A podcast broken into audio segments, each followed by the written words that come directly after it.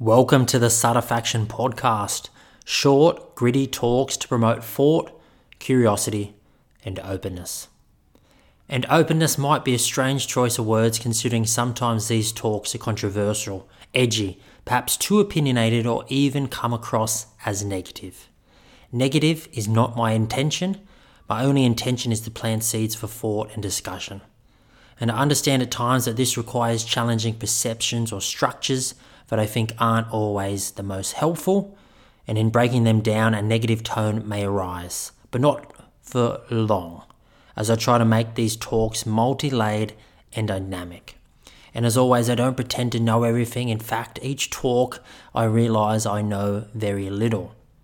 And that is what encourages me to keep reading, writing, and contemplating. So I thank you for learning along the way with me. I'm Evan Sutter. This is Sutter Faction. Now, 12 ideas to construct a life worth living.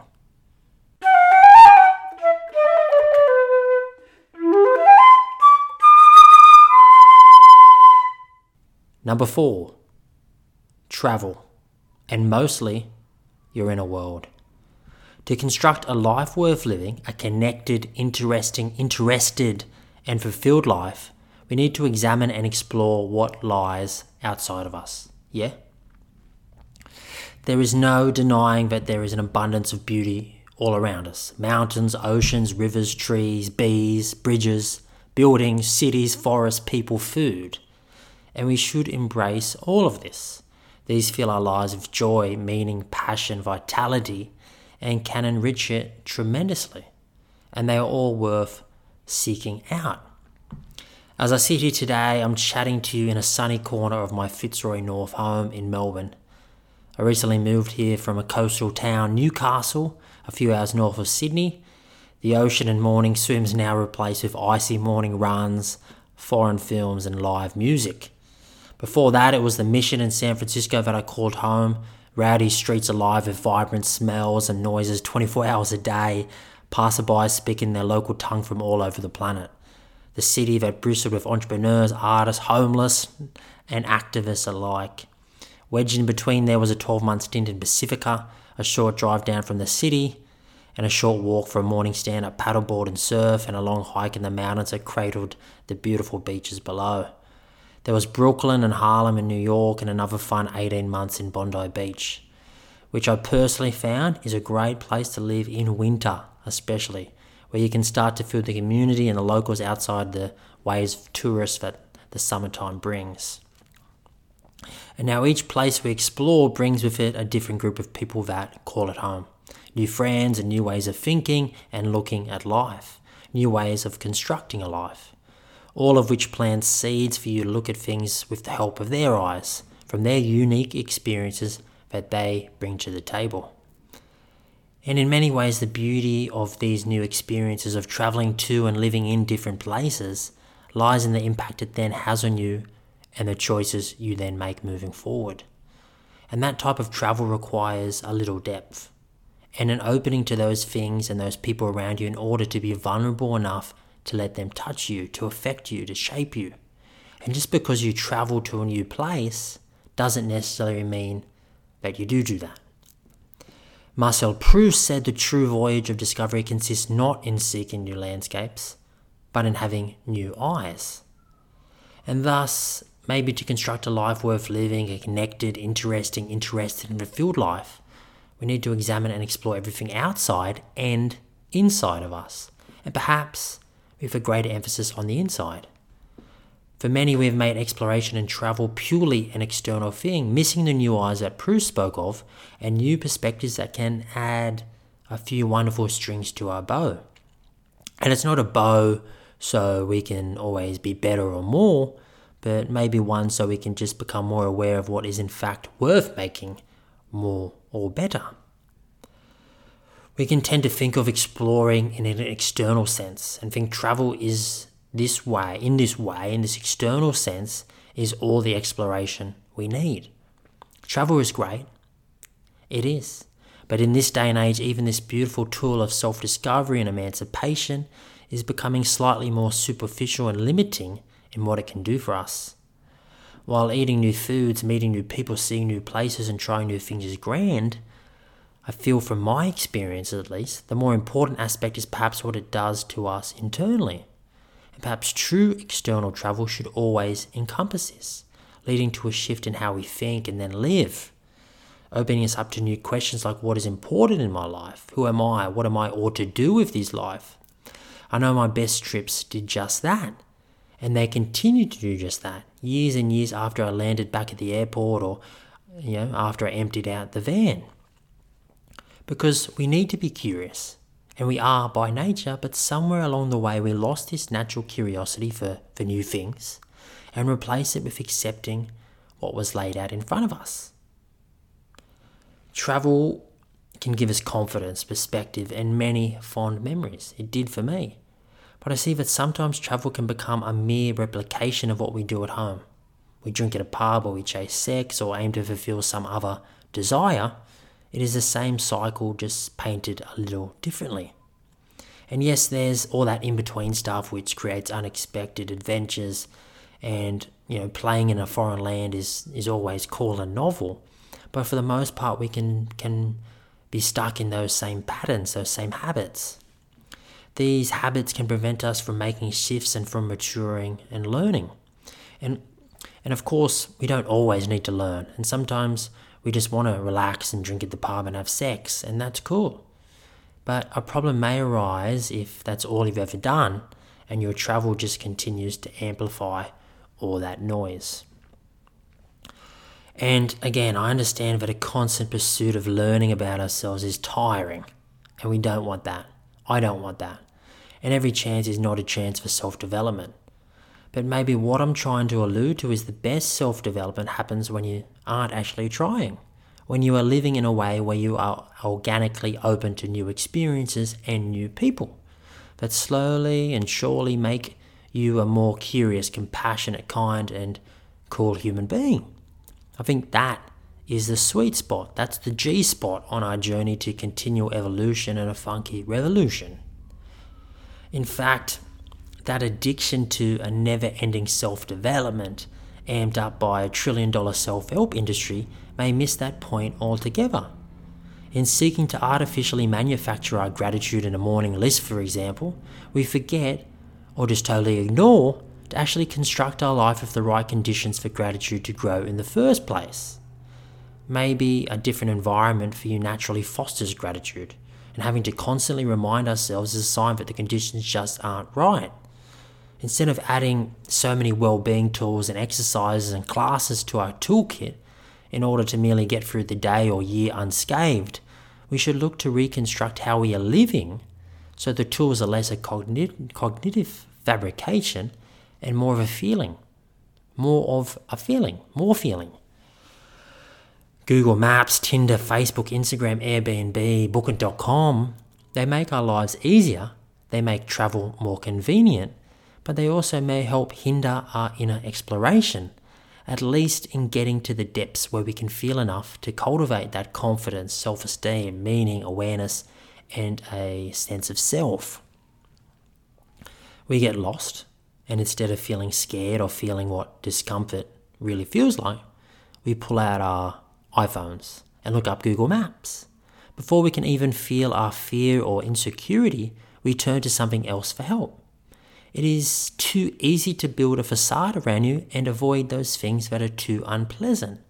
A mere mirror of our lives at home. Whether it's falling back on a friend or turning to drugs, alcohol or sex when you are lonely or bored. Travel can be yet another great tool for running away and for avoiding.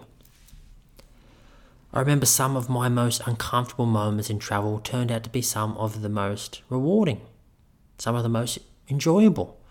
Walking up to a stranger in the back streets of Berlin to ask for directions, negotiating a police ticket somewhere in Morocco, finding a place to stay in the mountains in Colombia.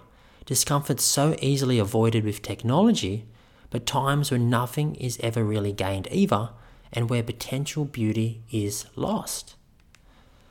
Tainted by the brush of superficiality, which technology is so helpful in promoting, the rawness of travel can now be too often used as a tool for ego and comparison as well. We are quick to post photos to the endless list of social media sites to show our friends before we've even seen it with our own eyes, and in turn felt it with our bodies. This way we are there, but we aren't really there. When we jump over the feeling part, maybe we're only half there, or a quarter there.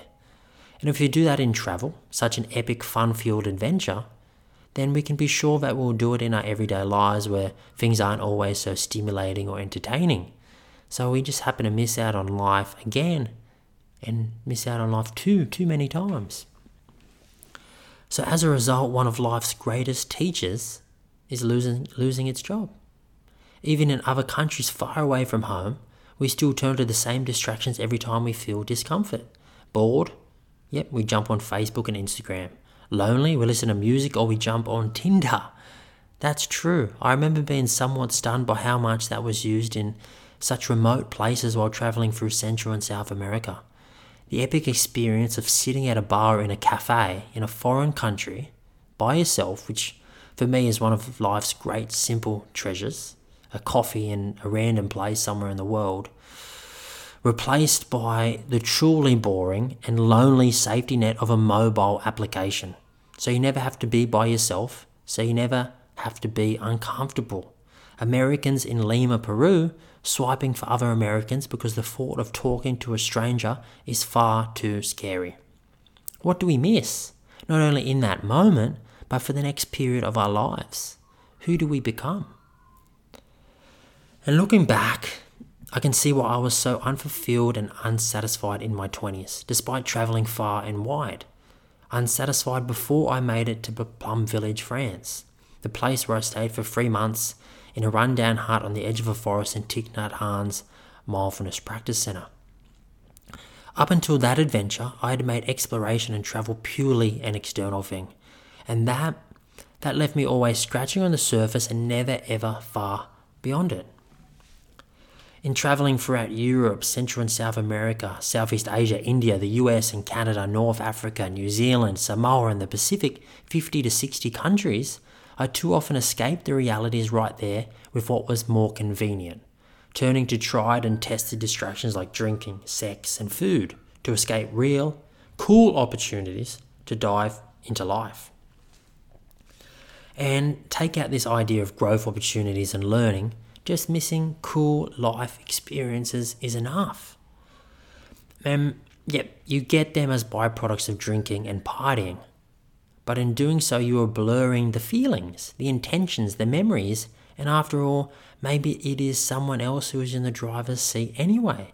Your inebriated, inhibited self built up on this type of pseudo-confidence. So we can continue never feeling, and then having to artificially manufacture our confidence each day with the help of 7 vodka sodas. I know that very well. This pattern is so clear when I compare 2 of my biggest overseas adventures. One, in an old 1983 Bedford with 3 friends surfing down the coast of Europe into Africa for over 12 months. And the other, my stint in the forest of Thich Nhat Hanh's Buddhist monastery. And in many ways the hut was like the old Bedford, but with no wheels. No wheels to simply steer away from the unpleasant. Swiss psychiatrist Carl Jung said suffering comes from our failure to understand and feel the unseen and unheard parts of our psyches. When we're always running and moving from one place or task to another, grabbing our phones or turning on our TVs, jumping on Tinder or Instagram, grabbing a beer every time we have a moment of idleness or discomfort, well, we never get to stop and really explore our lives. And maybe the best exploration happens when we aren't moving at all. Perhaps that is the great irony, that exploration always seems to denote going somewhere, but sometimes the best exploration happens when we aren't moving at all. I didn't move much physically in the hut as opposed to life in the van with a new destination almost every week. But I felt like I moved more mentally, got moved more mentally, saw more, heard more, felt more and learnt more than any other trip in this lifetime. 2 quotes or ideas that I really love, one from Socrates, an unexamined life is not worth living, and one from Nietzsche, avoid the unlived life. I see now that maybe Socrates' words are a good starting point for those of Nietzsche. Once we examine, we can make the living part so much more abundant, so much more aligned, organic, natural, transparent, and meaningful. Socrates compared living without thinking to practicing pottery without any technical know-how. We wouldn't expect to create a great pot, so why do we think that the far more complicated issue of one's entire life could be undertaken without enough deep thought and serious reflection? Prior to Plum Village and hut life, I travelled like making pottery without any instructions. In an overwhelm of all of life's complexities, bravely swinging the machete and cutting down whatever came in front of me. Post-monastery, I did it with a little more clarity and awareness. This is why exploration could be aided by being a solo adventure to start. You can pick up your passengers along the way, but you have to be the captain. All the greatest explorers did just that. They conquered themselves first. And I've been super fortunate to travel to many places far and wide. And there have been epic adventures that have played a huge role in shaping my life, my views, my perspectives. But I see so clearly that the quality of my life has been impacted far more by the adventures that touch my inner world rather than the many sporadic vacations. I found that adventure for travel, exploration, aliveness, life doesn't always start on the edge of a cliff or in a van surfing around Europe, and it isn't always action and activity. It isn't found in a Contiki tour or 25 stamps on a passport, but life, and the beauty of it, is so often found in the silence, the conversation, the discomfort. The trick is choosing to be present, to wake up, to reaffirm our presence when it will be so much easier to ruminate and lose ourselves in fantasy. And that is why I think we must explore our inner worlds mostly. Travel? Yes, definitely. And mostly our inner world. Because we can be on vacation on a tropical beach in beautiful Tahiti, but be distracted, bored, miserable, restless, and be somewhere else entirely. And it is easy to let all the craziness of our modern lives become the craziness in our minds. We become stuck in past regrets and troubles and trapped in future worries and concerns. This habit can lead to a wealth of unhealthy thinking that prevents us from living happily in each moment, no matter what exciting or mundane thing we happen to be doing, because we miss it or just scrape through it, hardly ever noticing it. And maybe this is why we learn mindfulness, one cool way to travel our inner world. Thich Nhat Hanh would often say we learn mindfulness so we can be good gardeners, so we can develop the capacity to sow the seeds, water the flowers, and allow the sun to shine in a way that will make our garden beautiful. Recognizing the seeds of anger, fear, infatuation, and cultivating our good qualities, cultivating what we value. And many studies show that a wandering mind is an unhappy mind. And an unhappy mind, well, that will more than likely lead to an unhappy life. And paying far too little attention to our inner world while focusing all of it on an external one is not a recommended approach to constructing a life worth living. I'm sure you can still have a good life and travel to some cool places, but you may miss the experience of traveling your own one, knowing where the best spots are and the best times to go there. Want some further proof? Daniel Goleman and his work on the science of meditation shows that meditators are less reactive to stress. They recover from peak stress to calm fast, and they have less inflammation as a result, which is a huge factor in many long-term chronic diseases. Meditators' us and them thinking diminishes, so they become more caring, generous, and more present for others suffering without tuning out. Tasks become more effortless. We increase the gap between impulse and action. We learn better, retain information better. We don't lose our memory as we age, and our cells live longer. And I learned some cool stuff travelling, about history, geography, politics, people, and they have been helpful in my life. But I must say learning about my inner world through meditation has proven more useful and advantageous in my day-to-day life, as the above list I just mentioned illustrates so well. And to be honest, both of them are just as fun. And we can continue our journey travelling through our inner worlds through the use of psychedelics. This deepened my relationship with the beauty so rich in abundance inside all of us in every moment. I first took psilocybin or magic mushrooms in Amsterdam, and what started as more of a recreational drug experience, like all the other ones in Europe during that trip, moved to more spiritual, more deeply introspective and meditative experience over the years that followed. Living in San Francisco, surf trips, and there is a great surf in Northern California for those who are interested. Those surf trips were interwoven with deliberate weekends away dedicated to inner world adventures. This meant the use of LSD, DMT, ayahuasca, and other explorations in carefully curated settings to nurture the right mindset and then the right integration back into everyday life. While the surf trips are great, and you never forget the places and times and get good waves of good buddies, these mind trips, so to speak, had longer lasting and deeper impacts on my well-being. They continually worked to soften my hard edges, to step around my ego or default mode network long enough to see beyond conditioning and constructs that can constrain and limit our ability to see beyond only a few options, that always see obstacles and barriers and zap creative and original thinking that go beyond only that which we have been taught. And this is so important in so many different ways. If you listen to episode 19, number 3 on this list, Be Careful Who You Listen To, we see how small our lives can become if we take everything we've been told on face value. We can easily become so rigid in our views and ideas and never curious enough to look beyond, below and around conflicts of interest and biases. And I know psychedelics have gotten a bad name since the US war on drugs, which was anything but a war on drugs. Chomsky's book Precipice has some great insights on that, well worth the read.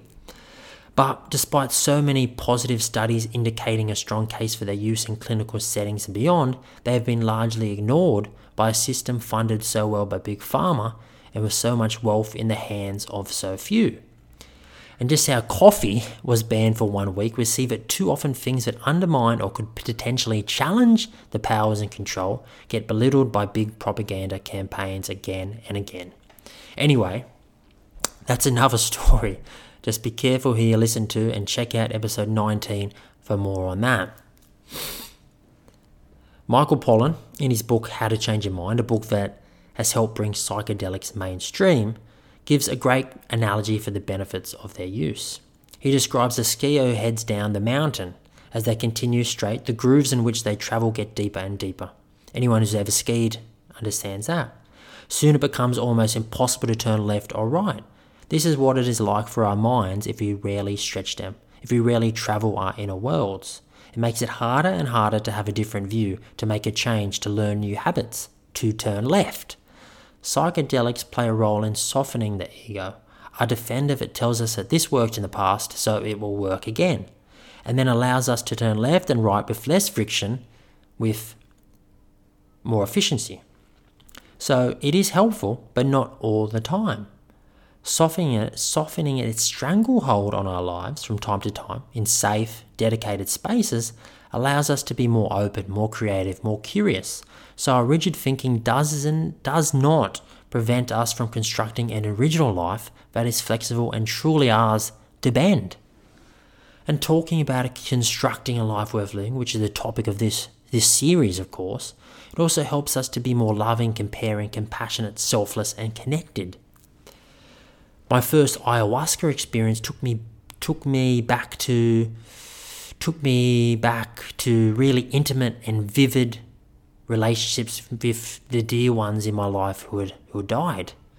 And it showed me how I had so easily misconstrued the good life for a job title, for financial success, for things purchased, because the only thing that was present in this experience was the human qualities they possessed, how they made others feel, how generous and kind they were, how loving and loved they were.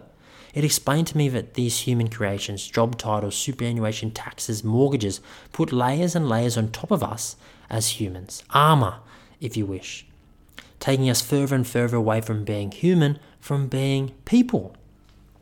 So much of the beauty of our lives comes from our relationships with other people. A relationship that can so easily be pushed down the pecking order of priorities in our pursuit of reaching those highly fabricated, man-made labels. While you learn to love on the road, and they are beautiful and good fun, I found they were never as deep and unrelenting as when it came from those inner travels. The lust and superficiality, which is fun and probably necessary for young people, is replaced by depth, awareness and understanding, and those are some cool foundations for a good life.